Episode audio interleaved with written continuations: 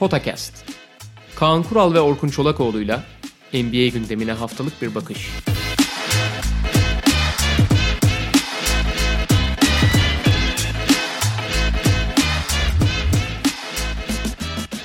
Merhaba, Potakest'e hoş geldiniz. Kaan Kural'la birlikte bu hafta bir maçla başlayalım diyoruz gündemimize.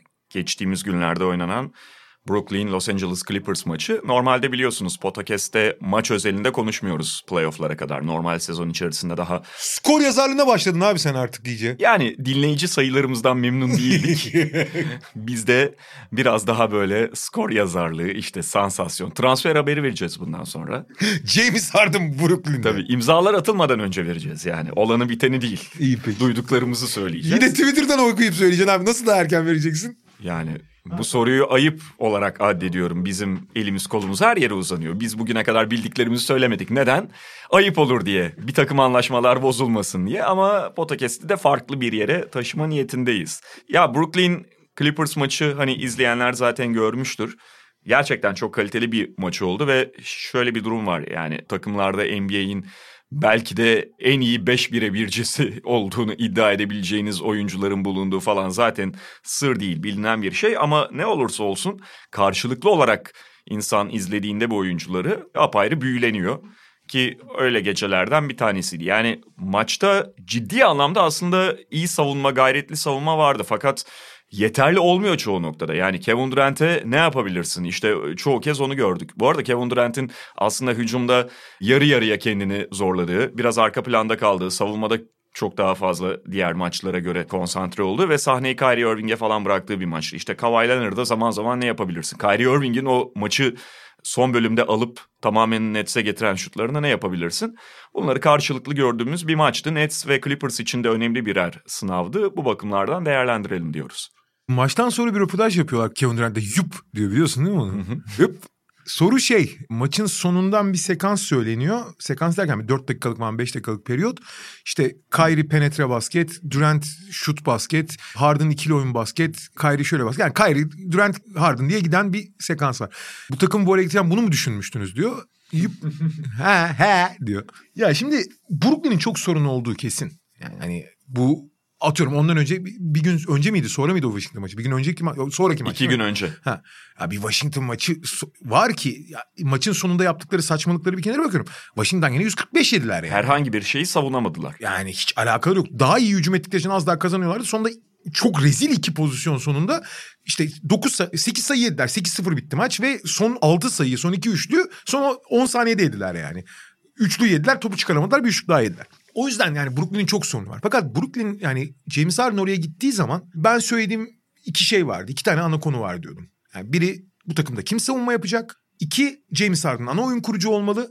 Kyrie Irving ana bitirici olmalı. Topla çok eveleyip gevelemeden sadece bitirmek için oynamalı. Durant de hiyerarşide bir numara olmalı. Yani ancak böyle kurgularsan olur bu iş. Şimdi burada Brooklyn'in nereye geldiğine bakarsak savunmayı hala yapamıyorlar. Yok öyle bir şey yani. Fakat bir takım küçük formüller bulunabiliyor. Çünkü mesela şöyle bir şey var. James Harden savunma konusunda çok alay konusu olmuş bir oyuncuyken biraz fazla böyle bir ünvan edindi. Bir kere James Harden o 2016-2017 sezonu galiba ya da 2017-2018 sezonu olabilir. O bu hakkında şeyler videoların fazla hazırlandı ayakta uyurken falan. O çok üzerine yapıştı. Halbuki o sezondan sonra James Harden kötü savunma yapmadı. Özellikle James Harden yani bunu çok net söylüyor. Ligin en iyi alçak post savunmacılarından biri. Bu rakamları da yansıyor. Son 3 sezonda sadece bu sezondan bahsetmiyorum. Son 3 sezonda alçak posta sırt dönük oynayan oyunculara karşı en iyi savunma yapan %5'lik dilimde. Yani Anthony Davis, Giannis Antetokounmpo ayarında iyi savunma yapıyor. Çünkü beton gibi adamı itemiyorsun. Nitekim Kawhi Leonard'ın hayatı boyunca en sevdiği şey inanılmaz kuvvetli olduğu için vücuduyla girip karşısına kim gelirse gelsin ondan me- kuvvetiyle mesafe açıp bitirmektir. Abi şeyleri falan hemen Kevin Looney yere Kevin'in kaburgasını kırdı biliyorsun iki, önceki sezon finalde. Yani omuzu attığı zaman LeBron gibi etki yatar. Yani savunmacısı geri gider, mesafe açar, iterek pozisyonu. Abi itemediği tek adam James Harden. İtemedi James Harden. Hı hı. Ve nitekim Kawhi Leonard'ı o sürekli yüksek posttan gelip yandan pozisyon alıp mesafe açıp attığı pozisyonları James Harden'la savundular. Ve çok iyi savundu. Sonra Durant aldı o görevi. Durant de çok uzun olduğu için o şutu bozabildi. Nitekim bu tip çözümler bulmak zorundalar ama bunların hepsi geçici çözümler. Çünkü DeAndre Jordan'ı artık sahada tutamayacağını anladı Steve Nash. Çünkü DeAndre Jordan iyi bir lob tehdidi yani Aliyup'un bir partneri olarak James Harden mükemmel bir ikili oyun oyuncusu olduğu için onun çok iyi bir partneri olabiliyor. Savunmada da eğer doğru açıdan doğru zamanda gelmişse blok yapıyor ama onun dışında sıfır. Ne pas trafiğine katkı yapabiliyor. Ne topu doğru düzgün hakim oluyor. Hücumda tamamen eksi. Savunmada da çok eksi abi. Yani iki blok yaptı diye bir şey değişmiyor yani. O yüzden zaten şey ben çok net şeye inanmaya başladım. Jeff Green de bu kadar iyi oynarken abi James Harden'ın savunmada 5 numara kullanması lazım. Çok ciddi söylüyorum bunu yani. E, nasıl yok hiç hücumda bir numara oynuyorsa savunmada 5 numara oynuyorsa tam tersini yapsın. Çok rahat yapabilir. James Harden ha, tabii ki bazı eşleşmelerde üzerinden rahatlıkla şut tutabilirler. Çok kısa kalacağı için. Ama abi kimseye geri adım atmaz James Harden. James Harden da daha rahat eder çünkü James Harden dışarıda hala çok kötü bir savunmacı. Yani hareketli oyuncuları takip edemiyor zaten. Böyle formüller bulmak zorunda Brooklyn. Maça geri dönersek maçı da maçın hücumda kim kazandı maçı? Kyrie Irving maçın sonunda destan yazdık. Kevin Durant de biraz katıldı. Abi ama maçın asıl yıldızı bence kesin de James Harden. Yani hı hı. James Harden çünkü her şeyin yolunda gitmesini sağladı. James Harden Kavayı Kavay oyuna ağırlık koyarken Kavayı püskürten oyuncuydu. Sonunda belki Durant aldı uzun boyuyla ama esas yani tam Clippers'ın maçı koparacağı noktada James Harden durdurdu Kavayı ya da yavaşlattı ne dersen de ve James Harden kazandırdı maçı. Ve şu ana kadar da açıkçası mentalite olarak en doğru oyuncu belki de hani üzerinde çok büyük bir yük olduğu için takası zorlayan isim var. James Harden gözüküyor. James Harden kendi şutunu kovalamıyor bile tamamen oyunu organize etmeye çalışıyor. Çok iyi yapıyor o işi. Zaten unutulmuştu yıllardır izolasyon oynadığı için. James Harden olağanüstü bir organizatör. Dünyanın en iyi ikili oynayan oyuncularından biri. Artı kendi attığına hiç takılmayan falan bir adam yani. Ve bir şeyi daha ekleyeceğim. Maçın ilk yarısında Nets'in yarı sahada zorlandığı bölümlerde James Harden'ın başlattığı fast break'ler de onların açılmalarında, nefes almalarında çok önemli faktördü. Ve iyi abi zaten oyun top yönlendiricinin yeteneklerinden çok kararları önemlidir. Hı hı. James Harden hep çok iyi karar veriyor abi. Çok iyi karar veriyor yani. Burada ikna edilmesi gereken isimler daha doğrusu daha oyunu yönlendirmesi gereken biri Kyrie onu söylemeye gerek yok zaten. Kyrie o. Fakat bir taraftan da mesela şöyle bir problem var. Durant diğer ikisinden de daha üst seviye oyuncu. Bu tartışılmaz yani. Nitekim Kabay'ın tüm NBA'de diş geçiremediği tek oyuncu olabilir Durant. Çünkü daha uzun abi Durant. Hı hı. Her açıdan daha büyük avantaj sağlıyor. O Durant'e yetişemiyor. Durant onu şey yapabiliyor. Fakat Durant'in de şöyle bir saplantısı var abi kendi kafasında bir mükemmel oyun anlayışı oluyor. Sürekli orta mesafe ikilik kullanıyor. Aynılarını üçlük kullandırmak zorundalar. Bunun şey çok çalışmıştı. Kör becerememişti. Neşin eğer bir şey yapacaksa Durant'e daha fazla üç sayı atması gerektiğini ve daha fazla top kullanması gerektiğini ikna etmesi lazım. Durant biliyorsun takıntılı. Yok pas vereceğim. Yok işte komple oyuncu olacağım.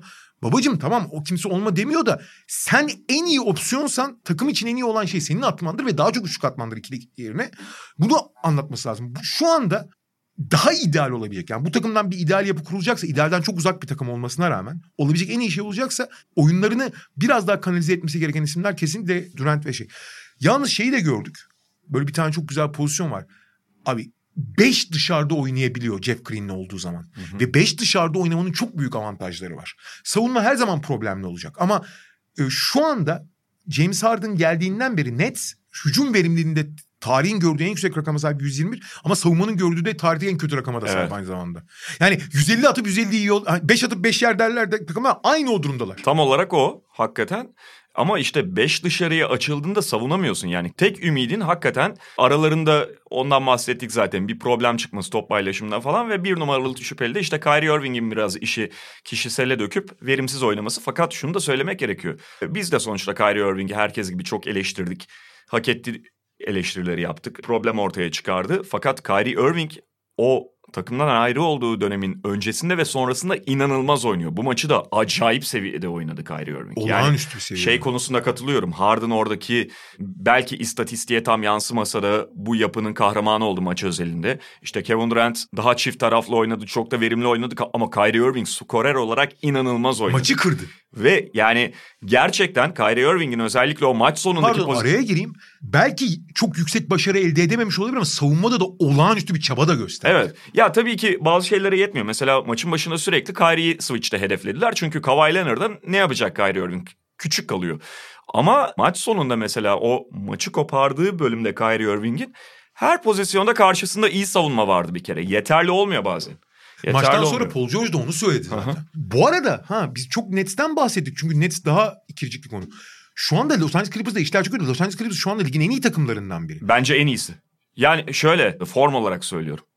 Ha abi Ut- Utah'lılar bu konuda biraz itiraz edebilir sana. Etsinler yani Utah da çok formda da ben hani sezon genelinden beri sadece son 10 maç falan değil sezon genelinden beri en yüksek düzey basketbolu bence Clippers oynuyor. En hazır yani böyle bir şeyin anlamı yok bunu bu fanteziyi kurmanın ama yarın playoff başlasa bence Clippers favori olur. Ama bunun tabii ki anlamı yok. Yani Los Angeles Lakers'ın işte nasıl yaklaştığını biliyoruz. Belli takımlar gelişebilir. Nets henüz çok yeni bir takım. O söylediğin konuda yani eğer bugün playoff başlasa favori olur konusunda haklısın ama en formda takım Utah. Utah abi geleni geçeni tokatlıyor yani. Feci durumda. Abi evet yani son 10-12 maça bakarsan şey ben dediğim gibi 5 haftalık periyoda bakarak söylüyorum ve herkesle eşleşebilme anlamında. Clippers bir kere şunu konuşmak lazım yani biz zaten bahsetmiştik biraz galiba. Clippers'ın geçen sene Bubble'da elenme şekli falan onlar üstündeki algıyı etkiledi. tabii. Normal bir şey bu. Ama Clippers geçen seneki en iyi halinden daha iyi şu anda. Aynen öyle. Çünkü Aynen Serge öyle. Ibaka ve Nikola Batum transferleri gerçekten cuk oturan transferler oldu. Biraz yaz döneminde farklı takımların gümbürtüsü ve özellikle Lakers'ın çok böyle kadroyu çeşitlendirmesiyle Clippers'ın transferleri daha az konuşuldu. Clippers daha gösterişsiz gözüken ama kendi eksiklerini tamamen tamamlayan iki hamle yaptı Batum ve şeyle Ibaka'yla hatta Kenard'la. Şöyle aslında çok haklısın. Ibaka için bu söyleniyordu. Kenard için hani henüz Şamet hiçbir şey veremediği için hani Şamet'in ye- yerine geldi ama ne yapacak diyordu ki Kenard da çok bir şey yapmadı. Orada insanların prim vermediği ismi Nikola Batum oluyordu. Çok da haklılar abi. Nikola Batum iki yıldır basketbol oynayamıyordu. Ben Charlotte'da sahaya girip yani bu ligin oyuncusu değil. Ya bak çok kötü oyuncu, çok kötü durumda, çok formsuz. Şu anda mesela Blake Griffin'e falan bakıyorsun. insan şey diyor hani yürüyemiyor diyor. Çok yetersiz oyuncular oluyor işte çok ham çaylaklar oluyor, oluyor falan. Mesela Pokuševski'ye bakıyorsun. Şu ha geçen seneki Batum son iki senedeki Batum şu anki Pokuševski gibi gözüküyordu. Yani bu ligin oyuncusu değil. Ayaklarına beton dökülmüş gibiydi. Ben en son şeyi de gördükten sonra ümidi kestim. Fransa milli takımında da aynıydı. Korkunç gözüküyordu yani.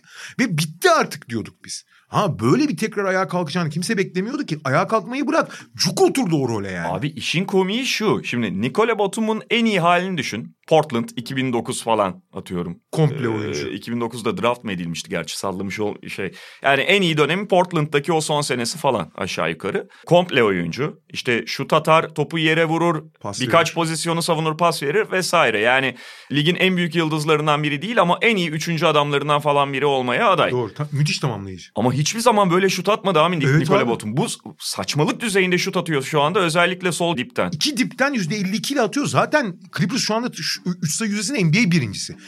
Utah yani onun şey atılan atış atış kalitesi ve yüzdesi oranından bir 3 sayı skoru diye bir istatistik var. Orada Utah'ın hemen arkasında ikinci sıradalar NBA'de. Mesela şey de çok önemli abi. Bu takım yapısını değiştirdikleri gibi takımın oyun stilini de değiştirmiş durumda Tyronn Lue ve ekibi. Kenny Atkinson da orada çünkü. Daha fazla 3 sayı kullanıyorlar. Şey de çok önemli ben sana kesinlikle katılıyorum. Geçen seneki elenme şekillerinden ve elenirlerken işte gösterdikleri iç sorunlardan ve acayip bir şekilde çökmelerinden dolayı herkes onlara bir nevi James Harden Houston muamelesi yapıyor ki bence James Harden Houston'a yapılan muamele de çok gereksiz abartılı bir muamele. 2018'de şampiyonun onların hakkıydı yani mesela her şeyi bir tarafa bırakırsa. Ama o yüzden ne kadar değerli bir takım yani ne kadar etkili ne kadar üst düzey bir takım olduklarını unutuyoruz. Ve bu sene geçen sene sorun olan her şeyin üzerine giden bir yapı var. Teknik tarafı dışında. Abi Kavay'ın back to back'lerde oynuyor Kavay. Oynatmaya dikte ediyorlar. Kavay da buna itiraz ettiğinden değil ama kimseye ayrıcalık olmadığını göstermek için bu çok önemlidir. Bir. ikincisi abi Kavay Spurs'dan beri ilk defa savunma yapıyor. Kavay uzun süredir hiç yani hiç yapmıyor demeyeceğim tabii Kavay için. Ama savunmada enerjisini saklıyordu. Çok kritik yerlerde maç sonlarında özel durumlarda savunma yapıyordu sadece. Abi burada tabii ki bütün maç değil bir Spurs havasında değil. Hala takımın yıldızı hücum anlamında da rolü çok büyük olduğu için yapmasını istemez. Ama takır takır savunma yapıyor abi. Herkese bir şöyle geçen sene hiç olmayan sorumlu tutma, sorumluluk verme şeyi bu sene çok çözülmüş gibi. Bir. ikincisi geçen sene bütün sezonu sakatlıklarla boğuşarak geçirdi Paul George. Evet. Zaten omuz sakatlığından dönmüş. Sezon içinde de bir sürü sakatlık yaşadı. Form yakaladı, kaybetti, yakaladı, kaybetti. En son playoff'ta da bir bunalım yaşadı. Hakikaten bunalıma girdi. Ama o Dallas serisinde topu tutamıyordu elinde ya. En son en son aklımızda kalan görüntüde iki tane panyanın yanına attı top. Denver serisinde. Fakat abi kendisi de itiraf etti bir bunalıma girdiğini. biz tabii o kadar bu alfa bir organizasyon ki spor bu tip şeyleri çok büyük bir zayıflık gibi görüyoruz. Evet sonuçta rahatsızlık açısından söylemiyorum ama sportif anlamda bir zayıflık bu. Bir oyuncunun belli yeteneklerinin eksik olması gibi, baskı altında oynayamamak gibi. Fakat abi bunu yenebilmek ve bunun üstüne çıkabilmek de mümkün. Paul George da kariyeri boyunca hep bahane bulan bir adam olduğu için çok eleştirdi. Ama abi Paul George bu sene Oklahoma City'deki Paul George gibi MVP sezonu MVP sıralamasında 3. sezondaki Paul George gibi oynuyor bir de. Kawhi da şu anda bir MVP oylaması yapılsa cidden net oy alabilecek iki isim. Hem Kawhi hem Paul George. Hem de oyun sistemi. Peki e, Nets Clippers'ı... Ama en son maçla ilgili şeyi söyleyeyim. Paul George'un söylediği gibi bazen her şeyi doğru yaparsın ama sizden iyisi çıkar dedi. Hakikaten öyle oldu. Öyle oldu öyle oldu. Ama yani nefis maç oldu gerçekten Muazzam de. Maç Hani sadece sonuçta podcast izleyicileri biliyor öyle karşılıklı yüksek skora çıkıldı, yıldızlar coştu falan diye e, maça sadece bunlarla prim verecek değiliz ama maç kalitesi de, oyun kalitesi de çok yüksekteydi. İnanılmaz. Charlotte'la devam edelim. Charlotte camiasına yeterli önemi vermedik bu sene ama bugün onları konuşacağız. Şimdi bizim transferde eleştirdiğimiz takımlardan biriydi. Çünkü e, o Gordon Hayward transferi yani oyuncunun kalitesinden biraz bağımsız olarak ki oyuncu da e, sakatlıklar geçirdi, bir düşüş yaşadı. Çok yüklü bir kontrat verdiler. Gordon Hayward'la bu takım gelse gelse işte en fazla e, tamam playoff'a kendini atabilir. Oraya bir yarışmacı olabilir ama Charlotte'ın biraz daha geride beklemesi ve işte öncelikle draft'tan gelen oyuncularla yapılanmayı hedeflemesi gerekir diyorduk. Temel eleştiri noktamız buydu. Nitekim... Artı Gordon Hayward'ın yaşı itibariyle evet. bu takımın ana kurgusundan farklı bir zaman çizelgesinde olduğunu da söylüyordu. Aynen çünkü 30 yaşında Gordon Hayward. Şimdi aslında oynanan oyun ya da şu ana kadarki tablo zaten bunları yanlışlamadı henüz. Ee, yani bu bizim söylediğimiz daha uzun vadeli resimle alakalı bir durum. Ama Charlotte da bu sezonun keyifli takımlarından biri. Biz burada biraz da onu değerlendireceğiz. Nitekim şu anda Doğu Konferansı'nda 8. sıradalar. Elbette Miami gibi takımların beklendiği gibi Miami'yi de bekliyoruz ama bir türlü ayağa kalkamadılar. Abi, dünkü Washington mağlubiyetinden sonra evet biraz daha çok çok endişeli verici olmaya başladı. Yani biz geçen hafta işte endişe veren takımları biraz konuşmuştuk. Orada Miami'yi de almıştık. Hakikaten geride kalan haftada biraz daha belki o endişeler derinleşti Miami ile alakalı Bak, olarak. Bak da döndü ve gene de Olmuyor. Neyse yine de sonuçta yani arkadan Miami gelir diyorsun. E, Chicago Bulls'tan bir atılım bekliyorsun. Toronto. Toronto ki, e, ki fikstürde biraz daha kolay noktaya gelince Toronto Raptors'ta o çıkışta söz konusu olmaya başladı yavaş yavaş. Charlotte'ın hani bilmiyoruz ama geride kalan bölümün ki, keyif veren takımlarından biri ve iyi galibiyetler de aldılar. İyi takımlara karşı dikkat çeken galibiyetleri de oldu Charlotte'ın. Ve şu anda öyle ya da böyle 8. sırada yer alıyor. Biraz onların yapısından bahsedelim. Ya şöyle ben açıkçası bizim söylediğimiz sadece bizim değil aslında genel pek çok kişinin söylediği şeyin hala geçerliliğini koruduğunu düşünüyorum. Yani Gordon Hayward beklediğimden benim daha iyi oynuyor. Fakat yine maç kaçırıyor ve açıkçası bu kontratın ilk 4 senelik bir kontrat ve ilk 2 sene değil son 2 sene ne hale geleceğine bakmak lazım. Ve Gordon Hayward belli bir yaşa geldikten sonra genç oyuncularla nasıl bir iletişim olacak ona bakmak lazım. Bu takımın 8. sırada kalması da kolay değil. Gen, gençlere yönelmesi hala iyi bir fikirdi. Fakat bu Gordon Hayward'ın çok iyi basketbol oynadığını, takımın da bu sezon belli bir basketbol anlayışı açısından da en keyifli olduğu takım gerçeğini değişmiyor. Ve Gordon Hayward sayesinde oldu birçok şey burada. Bir kere Charlotte şu anda bir NBA birincisi bir alanda. Bir alanda. Abi ligin en çok asist yapan takımı. Hı hı. Ve tama gerçekten çok asist üzeri. Asist ratio'ları da çok yüksek. Asist yapan oyuncu sayısı da çok yüksek. Ve e, pas vermekten inanılmaz keyif alan bir takım. Çok kısa araya girip onu söyleyeceğim. Yani bu asist şeyleri oranının asist miktarının yüksek olması sürekli savunmayı delen bir oyuncuları olduğundan değil ki yani Hayward'la falan tamam onu sağlayan oyuncular değil var ama esas olarak topu çok hızlı dolaştırmalarından tüm takımın ekstra pası anında bir saniye bile düşünmeden yapmaya hazır olmasından kaynaklanıyor. Kesinlikle öyle. Şimdi bu takımda Rozier daha verimli olduğu skorer rolüne evril, dikten sonra çok daha etkili oldular. Fakat Rozier de teknik olarak bir oyun kurucu. Hı hı. Şimdi zaten sahaya kimle çıkıyorsun abi? Devonte Graham, Terry Rozier, şey Hayward. Gordon Hayward. Sakatlığı nedeniyle sezonun önemli bölümü oyna, oynamamış olmasa rağmen Cody Zeller ve dört numarada PJ Washington. Abi bunların hepsi kendi pozisyonları için çok iyi pasör. Evet. Çok iyi pasör yani ve iyi pasör olmadığı için de pas vermekten inanılmaz keyif alan pasla oynayan oyuncular. Kenardan gelen rotasyondaki en önemli oyuncular kim abi? Lamelo Ball, Miles Bridges değil mi? Bunlar arasında yani tabii ki Martin kardeşleri de kullanıyorlar. Son dönemde Malik Monk falan filan da oynuyor ama bunlar arasında abi Malik Monk da bu arada oyun kurucuydu kolej kariyerinde falan. Bunlar arasında pas yapmayı sevmeyen ve pas olarak e, pasör olmayan belki de tek oyuncu Miles Bridges abi. Fakat ona gerek yok. O da zaten smaç yaparak son, son nokta oluyor genelde. Abi o yüzden Lamelo'nun da ne kadar hatta bazen abartıp ekstra pasları biraz fazla pas verdiğinde o yüzden top kaybettiğini biliyoruz.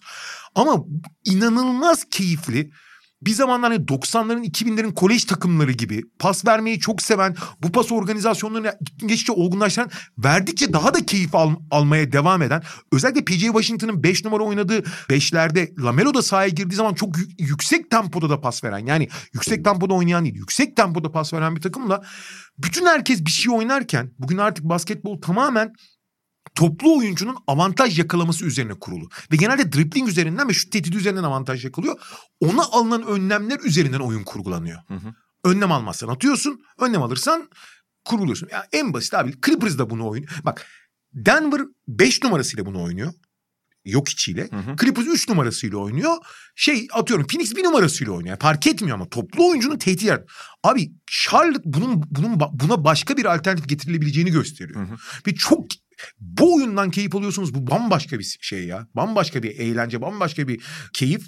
Takım oyunu anlamında acayip. O konuda Memphis bence da, takım oyunu anlamında biraz daha iyi bir yerde. Farklı yöntemlerle olsa da. Ama pas temelli basketbolun bu dönemde ben böyle oynanabileceğine inanmıyordum şahsen.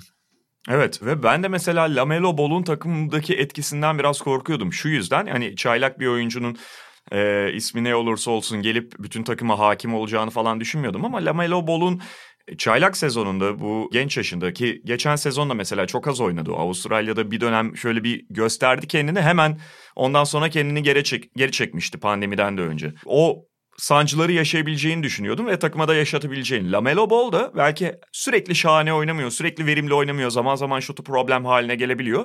Ama takıma zarar veren halde değil. Hatta senin söylediğin şeye katkı sağlıyor Lamelo Ball'da. Çok topu elinden hızlı çıkardığı, iyi pasör olduğu, iyi oyun görüşü olduğu için. Yani korktuğum gibi onun o denyoluk şeyi de e, bir gölgeleyici haline gelmedi takımda. Soyadı fazla öne çıkmadı diyorsun. Evet, evet. Bir de o Ball kardeşlerin en böyle zıp çıktısı hani daha skorer tarafı sivrileni gibi gösteriliyordu eskiden. Öyleydi de ama karakteri ayrı bir konu fakat oyuncu olarak uyumlu bir yapıda saha içinde. O konuda hakkını vermek lazım. Ha tabii işte zaman zaman kısa beşlerle oynuyorlar. PJ Washington'ı beşe çekiyorlar ve savunmada sıkıntı çekiyorlar mı? Çekiyorlar ama çok keyifli takım Charlotte. Çok çok keyifli. Yani tavanı da kapasitesi de sınırlı ama çok keyifli basketbol oynuyorlar yani. Sen az önce Memphis'in adını andın. Onlara geçelim. Memphis şu anda en az maç yapan takımlardan biri. Sadece 16 maç yaptılar şu ana kadar. 9-7. Covid nedeniyle bir uzun süre oynayamamışlardı. Sezon başında da şöyle bir sıkıntı vardı. Malum burada da konuştuk. Yani Jaren Jackson zaten sakat. Justice Winslow hani sakatlar arasında bile anmayı bazen unutuyor olabiliriz. Çünkü zaten oynayamadı bir türlü. Bir de üzerine daha maç sezonun 3. maçındaydı galiba. Jamorant sakatlanınca eyvah dedik. Çünkü Jamorant'in bir ay kadar sahalardan uzak kalacağı söyleniyordu. Bu sezonun sıkıştırılan fikstüründe o bir ay gözüktüğünden de ciddi. Batı konferansında sıkışık ve ciddi bir yarışın olması bekleniyor. O bir ay playoff'u kaybettirebilir Memphis'e diye düşündük. Burada Tam o sırada o sakatlandığında yedek oyuncu Deontay Mantle da sakattı. Doğru, doğru. Şimdi şunlar oldu sırayla yani ya da sırasız olarak. Diğer takımlardan özellikle e, Memphis'in rakibi olarak gördüklerimizden hiçbiri net bir böyle koşu yapamadı çeşitli sebeplerle. İşte Phoenix mesela tam şey yapıyordu onlar da Covid'e takıldı. E, New Orleans'ın bambaşka problemleri var vesaire vesaire. Jean Morant beklenenden biraz daha erken döndü ve Morant'siz bölümde de takım alacağı düşünülenden daha az yara aldı. Hı hı ayakta kalmayı başardılar. Şu anda da gayet iyi seviyediler. Yani e, eksik maçları var dediğimiz gibi sadece 16 maç yaptılar. Hatta hatta belki şey de biraz yani ara vermek de onlara zaman kazandırdı. Ve 16 maçın 9'unu kazanmış durumdalar. Kritik noktalardan biri yani tabii ki Jean Morant daha çok öne çıkıyor takımda oynuyorken işte Jaren Jackson bu sezon için şimdilik konuşamıyoruz ama takımın iki yıldır sürekli hazır çaylak alıyor olması onlara önemli katkı sağlıyor. Kesin. Yani geçen sene Brandon Clark, işte D'Anthony Melton, bu sene gelenlerden Xavier Tillman, Desmond Bain. Bunların hepsi üçüncü seneyi falan oynamış oyuncular kolejde. Bain galiba iki yıllıkta ama çok iyi hatırlamıyorum. Bir tane bir sezon red shirt olabilir. İyi hatırlayamıyorum. Şimdi dinleyicilerimiz bağışlasın yanlış bilgi de vermiş olmayayım. Ama hep bunlar 21 yaşında falan çaylaklar. Oynamaya daha hazır gelen, takıma katkı vermeye hazır gelen ve orada çok iyi bir strateji uyguladılar. Yani zaten temel taşları bulmuş durumdalar. Potansiyel potansiyel diye böyle bunu fetiş haline getirmeyip şu eksiğimiz var. Şu adam da bu eksiğe direkt bize katkı sağlayabilir anlayışıyla draft yaptılar. Onun da faydalarını görüyorlar. Hem de ne faydasını görmek abi. Sen 16 e, maçın 9'unu kazandılar dedin. Dün yenilene kadar 7 maç üstte kazanmışlardı. Hı hı. Ve bu 7 maçta abi takımın en önemli 3 oyuncusundan iki yani 3 oyuncusu Jaren Jackson Jr., Jamorant ve şey Jonas Valanciunas. Jonas Valanciunas da Covid protokolü oynayamıyor. Evet. E şimdi bakıyorsun abi sen saydın zaten problemleri. E Brandon Clark da sezona korkunç girmişti sonra toparladı gerçi ama korkunç. Abi en önemli oyuncun Jaren Jackson Jr. yok. Jamorant'ı uzun süre kaybediyorsun. Canas Valanciunas şu anda sakat uzun süre kaybediyorsun. Brandon Clark sakatlanmadı ama sezona sakat yani sakatlık gibi başladı. Çok kötü başlamıştı. E Deontay Melton uzun süre oynayamadı. Abi zaten en azından kağıt üzerinde belli bir seviyede olan oyuncularla çoğu çaylak, çoğu az denenmiş, çok çok daha düşük rollerle oynamaya alışmış oyuncularla bunu oynuyorsun, oynamaya çalışıyorsun ve burada rekabet bu kadar keskinken suyun üzerinde kalıyorsun. Sonra Valanciunas'sız veya Jaren Jackson Jr. biraz ritim bulduktan sonra kazanmaya başlayıp 7 maç üstte kazanıyorsun. Abi iki tane San Antonio maçı oynadılar. Ki San Antonio da onlara benzerdir. Çok birçok oyuncudan beslenebilen, e, sorumluluğu dağıtabilen. İki maçta da San Antonio'yu perişan ettiler. Hı hı. Abi çok ilginç. İki maçta da 10 kişilik rotasyon kullandılar. 10 kişilik rotasyon derken bak tekrar hatırlatıyorum. Jaren Jackson Jr. ve Jonas Valanciunas. Yani en önemli iki uzunları yok. Belki de takımın en önemli üç oyuncudan ikisi tanesi. İki maçta da 10'ar oyuncu kullandılar. İki maçta da bu 10 oyuncudan 18 dakikanın altında alan veya 33 dakikanın üstünde alan oyuncu olmadı. İki, bir maçta 9, bir maçta 7 tanesi çift tanelere çıktı. Hiçbir, hiçbir oyuncu 20 sayının üstüne çıkmadı. Hı Ya bu kadar güzel görev dağıtan, sorumluluk dağıtan, Desmond Bain'inden Javier Tillman'ına yani çaylaklarından işte Camu, Camorant'ından Brandon Clark'ına daha önce daha üst, öndeki oyuncular ön plandaki oyuncular bile değil. Hı hı. Yani belki bir Charlotte gibi pas temelli bir basketbol oynamıyor. Onlar daha çok avantaj yakalamak ve avantajı değerlendirmek üzerine. Fakat inanılmaz paylaşan, hücumu inanılmaz şekilde birbirine destek olarak bir sinerji yaratarak oynayan gerçekten pas temelli değil ama takım oyunu anlamında çok uzun yıllardır gö- görmediğimiz ve kolay kolay da göremeyeceğimiz bir denge yaratmış durumlar. Çünkü ben hep şeye inanırım abi. Basketbolda fırsat eşitliği kağıt üzerinde kulağa iyi gelir. Ama iyi bir fikir değildir. Hiyerarşi biraz faşizm önemlidir basketbolda. Çünkü abi aynı şutu Duncan Robinson ve Andre Iguodala atacaksa Duncan Robinson'ın Iguodala'dan 5 kat fazla atmasını isterdim. Hepsini değil ama bak. Hı hı. Hepsini atarsan savunma çünkü oraya ekstra önlemler alacağı için işini zorlaştırır. Ama orada 5 tane şut varsa 4'ünü Duncan Robinson'ın atmasını istersin. Birini Iguodala'nın. Veya aynı şeyi konuş şey için söylersek Memphis için söylersek aynı 5 tane şut varsa 4'ünü Dylan Brooks'un bir tanesini Jamorant'ın atmasını istersin. Aynı ya 3 sayı çizgisinden. Veya aynı penetre varsa aynı top yönlendirme kararı verilecekse 5 tane varsa 4'üne Camorant'ın bir tanesini Dylan Brooks'un yapmasını istersin. İşte bunları falan o kadar güzel paylaşmışlar ki Valanciunas sahadayken başka bir şey oynuyorlar. Brandon Clark sahadayken başka bir şey oynuyorlar. John Conchar sahadayken görevi farklı oluyor. Desmond Bain sahadayken görevi farklı oluyor. Ve onlar bence en büyük başarıyı geçen sene beklenenden büyük çıkış yaptıktan sonra hedeflerini daha kısaltmadan bu kadronun olgunlaşması için bir hamle yapmaya gerek duymadan bu sene başarısız olsalar bile bunu göze alıp kendi zaman çizelgeleri üzerinden gitmeye karar vererek yapmışlardı. Hiçbir gereksiz hamle yapmadılar. Ve abi onun ödülünü draftta da olmuş oyuncular olarak falan çok iyi topluyorlar. Abi kadroya bakıyorsun abi hepsi yani Valanciunas dışında hepsi 24-25 25 yaşın altında birlikte büyüyen bir kadro yani. Sen çok güzel bir örnek verdin abi. İşte hani aynı şuttan 5 e, tane varsa dördünü e, şu kullansın falan gibi. Şimdi Memphis'in problemlerinden biri de şuydu. Abi şut var, atan var mı? Doğru. Arkadaşlar şut var, kim var, kim atacak diye bir takım içerisinde belirsizliğe düşüyorlardı. Bu dönemde yani bunu belki şimdilik kalıcı olarak çözebildiklerini söyleyemeyiz. Orada daha sağlıklı yanıtlar için biraz beklemek gerekiyor ama kazandıkları maçlarda mesela son 2-3 maçta D'Anthony Melton'ın şut performansı çok arttı. Sezon başında hatta son maçlarda da yine dikkat çekti. Kyle Anderson'ın önceki yıllara göre çok daha fazla üçlük Doğru. sokuyor olması bunlar çok can suyu oldu Memphis için. Özellikle sezon onun hakkını verelim abi. Sezon başında her şey çok dağınık ve çok problemli giderken Kyle Anderson inanılmaz dengeleyici bir lider unsur oldu. Aynen öyle. Yani Kyle Anderson şöyle değerli bir oyuncu, bir tamamlayıcı, yapıştırıcı oyuncu olabilir. Fakat Kyle Anderson'ın problemleri malum. Birincisi aşırı yavaş. ee, Abi adamın lakabı slow mu o ya? Evet. Hatta şey var ya işte kendisine zaman zaman avantaj sağlayan bir yavaşlık. NBA seviyesinde çünkü bu ne lan diyor rakipler yani. Hani, abi penetre yapıyordu bir yerde kesildi hareket ben gitmişim. Durdu. Durdu. Ama şut sokamadığı için hiç yani atmıyordu da Kyle Anderson. Tamamen hani şey savunmanın üstünden rahatlıkla risk alabildiği bir oyuncu haline geliyordu. Biraz şut sokunca işte o denklemi değiştiriyorsun.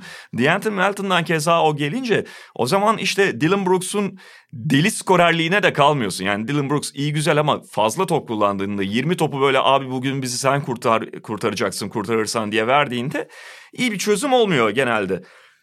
Destek geldi abi, şimdi. Potaya attığı zaman Dylan Brooks yine o kadar kötü değil. Abi Dylan Brooks abi sen karar ver takımı yönet dediğin zaman esas kabus o zaman abi. Evet.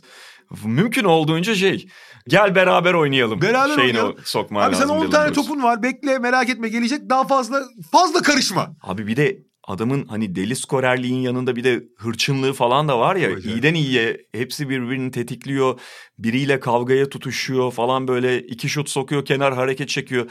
Lakers maçı vardı ya bir tane bir hareket yaptı Lebron'a ondan sonra e, gitti babalandı. Ne yapıyorsun abi yani? Ama yok yani hani şuursuzluk konusunda çok marka isimdir Öyle. yani. Peki San Antonio'ya geçelim o Geçelim. zaman. San Antonio'da işte son o tokadı yedi Memphis'ten. Hatta iki tokat birden yedi. İki tokat birden yedi pardon. Ben sonra bir an ikinci maçı hatırlayamadım o da Memphis'ti doğru. Bu şeyler beni bu sezon hala çok adapte olamadım. Üst üste iki maçları aynı şehirde. Ee, ama öncesinde fena gitmiyorlardı ki onlar da yani sakatlıkları oldu. Tam kadro çok fazla oynayamadılar. Ve San Antonio'yu da konuşalım. Fena gitmediler şu ana kadar. İşte şu anda playoff resmi içerisindeler. San Antonio'da benim başarı tarafından değerlendirirsek bu sezon bir kez daha dikkatimi çeken şu oluyor. Şimdi DeMar DeRozan, LaMarcus Aldridge bunların idealden uzak oyuncular olduklarını artık iyi biliyoruz. Zaten her an takasta edilebilirler. Hatta LaMarcus Aldridge'i idealden çok uzak hale geldiği için takas da edemeyecekler muhtemelen sezon ortasında. DeMar DeRozan biraz daha farklı. İşte DeJounte Murray zaman zaman noksanlarıyla konuşuldu falan filan. Ama San Antonio'da şu var. Takım sıkıştığı anlarda ya da sıkışmasına da gerek yok. Hücum üretebilecek, bireysel çözümler üretebilecek, skor tehdidi yüksek çok fazla sayıda oyuncu var. Ve bunlar belli bir yapı içerisine yedirildiği zaman gerçekten en azından normal sezon seviyesinde seni bir yere taşıyor. Görüyoruz. İşte DeMar DeRozan öyle bir oyuncu. LaMarcus Aldridge yani evet savunmada artık çok büyük açık veriyor falan ama üzerinden özellikle uygun eşleşmeyi yakaladığında gönül rahatlığıyla oynayabilirsin. Artık oyunu geriye gitmiş olsa da Rudy Gay'den bunu yapabilirsin. Post-up ya da şutla, orta mesafe şutuyla. İşte DeJounte Murray, Murray belli şeylerde bunu yapabiliyor. Keldon Johnson çıktı penetreyle farklı bir boyut katabiliyor çok fazla oynayamadı ama Derek White'dan bunları alabiliyorsun. Hatta hatta Patty Mills'ın ikili oyun yönlendiriciliğiyle farklı bir opsiyonun da var. Bu opsiyonların fazlalığı önemli bir şey San Antonio'da ve bence onların baş, yani şu ana kadarki derecesini açıklamakta en e, öne çıkan faktör de bu. Ve abi San Antonio sonuç itibariyle kulüp kültürü gereği de oyuncularını hep hazır tutan, en detay oyuncularını bile oyuncu gelişimi konusunda marka olmuş falan bir takımdı. Bunların da meyvesini o. San Antonio için en büyük şans bence bu seneki transfer politikası abi. Transfer politikası derken takımdan ayrılanlar abi. Hı hı. Bryn Forbes ve Marco Bellinelli'nin takımdan ayrılması ilaç oldu ilaç. Yani Greg Popovich'in neden Bryn Forbes'da ilk beş başlayıp Bellinelli'ye hala niye dakika verdiğini anlamak mümkün değildi. Çünkü bu oyuncularla bu oyuncuların sahaya verdiği şeyler var tabii ki. Bugün Bryn Forbes Milwaukee'de hala tıkır tıkır oynuyor belli bir verimleri. Fakat bunların götürdükleri bambaşka şeyler var.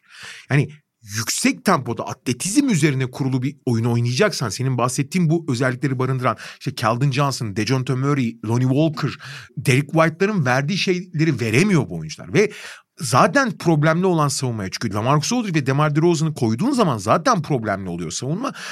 Bir de Brim Forbes'u bir de Bellin'i eklersen bu savunmayla hiçbir yere varamazsın abi. Atletizmden de savunmadan da kaybediyorsun. İkisinden birinden kaybediyorsun. Ama bu oyuncularla birlikte DeMar DeRozan ve Lamarcus Aldridge'i kullanabilirsen en azından belli bir denge yakıyorsun. Şimdi bence San Antonio için bir büyük şans daha oldu. Önceki gün Lamarcus Aldridge sakatlandı ve bir süre oynayamayacak. Abi Lamarcus Aldridge'in olmadığı Pöttle'la oynanan bölümlerin çok daha modern, çok daha birbiriyle olan etkileşimi, atletizmi çok daha yüksek bir takım olacak. Bu sayede De DeRozan'ın savunma zaafları da hiç göze batmamaya başlayacak. Hmm. İşin ilginç yanı DeRozan da bu sene çok keskin bir sezon geçiyor. Çok iyi bir sezon geçiyor. Çok verimli şut atıyor. Daha fazla üçlük atıyor. Tabii ki hala yeterli kadar ama daha fazla. Bu spacing'e de büyük katkı veriyor. Takımın dinamizmine zaten atlet oyuncudur DeRozan. Sadece savunmada problem var. Çok daha atlet, çok daha hareketli. Yani o bizim bildiğimiz San Antonio takımların işte pas trafiği, oyun trafiği, optimum basketbol, biraz işte Avrupa basketboluna bekleyen set düzenleri falan artık kalmadı abi. Çünkü onlar artık onlar artık verimli şeyler değiller. Hı hı. Şu, ama bu takımın özellikle Olbrich'in bu olmadığı bölümde bunu daha da fazla oynama ve gerçekten çağın gerisinde kalan şeyi yapıyı gerçekten çağa çok daha uydurma şansı olacak. O zaman da işte San Antonio'nun asıl gücü olan her oyuncunun bireysel gelişimin, her oyuncuyu hazır tutmanın etkilerini göreceğiz ki görüyoruz da San Antonio görecek sınırlı bir kadroyla şu anda playoff yarışının net içinde daha da iyi olacaklarını düşünüyorum ben. Ve bir de şeyi ekleyeyim. Bunu geçen senelerde de San Antonio'yu konuşurken geçen sezon herhalde söylemiştim. Ee, yine tekrarlamıştım ama eskiye göre azaltmış olsalar da belli oyuncular işte DeRozan falan daha fazla üçlük atış deniyor olsa da hala mesela çok fazla orta mesafecisi var San Antonio'nun. Fakat bugünün genel NBA savunmalarında e, en fazla riske edilen bölgelerden biri orta mesafe olduğu için orta mesafe e, atabilen çok oyuncunuz olması size en azından normal sezonda başka bir avantaj da getiriyor. Yani DeRozan atıyor, LaMarcus Aldridge atıyor. İşte Rudy Gay atıyor, DeJounte Murray atıyor. Ve bunların hepsi tabii ki boş şutlar atmıyorlar ama orada riske edilen bölgede bulabildiği şutları atabilecek çok fazla oyuncu var San Antonio'da. O da he, çoğu takımın sahip olmadığı bir hücum opsiyonu. San Antonio'nun en başarılı olduğu beşlerde de genelde Rudy Gay 5 5 numara oynuyor. Hı. Şimdi Lamarcus Aldridge'in yokluğunda biraz daha fazla göreceğiz. Bakalım bunların verimi nasıl olacak? Peki unuttuğumuz bir takım olmadı herhalde. Bugün Bugünkü konularımızın diyor. sonuna geldik. Bugünlük bu kadar diyoruz. Podcast'te tekrar görüşmek üzere haftaya. Hoşçakalın. Hoşçakalın.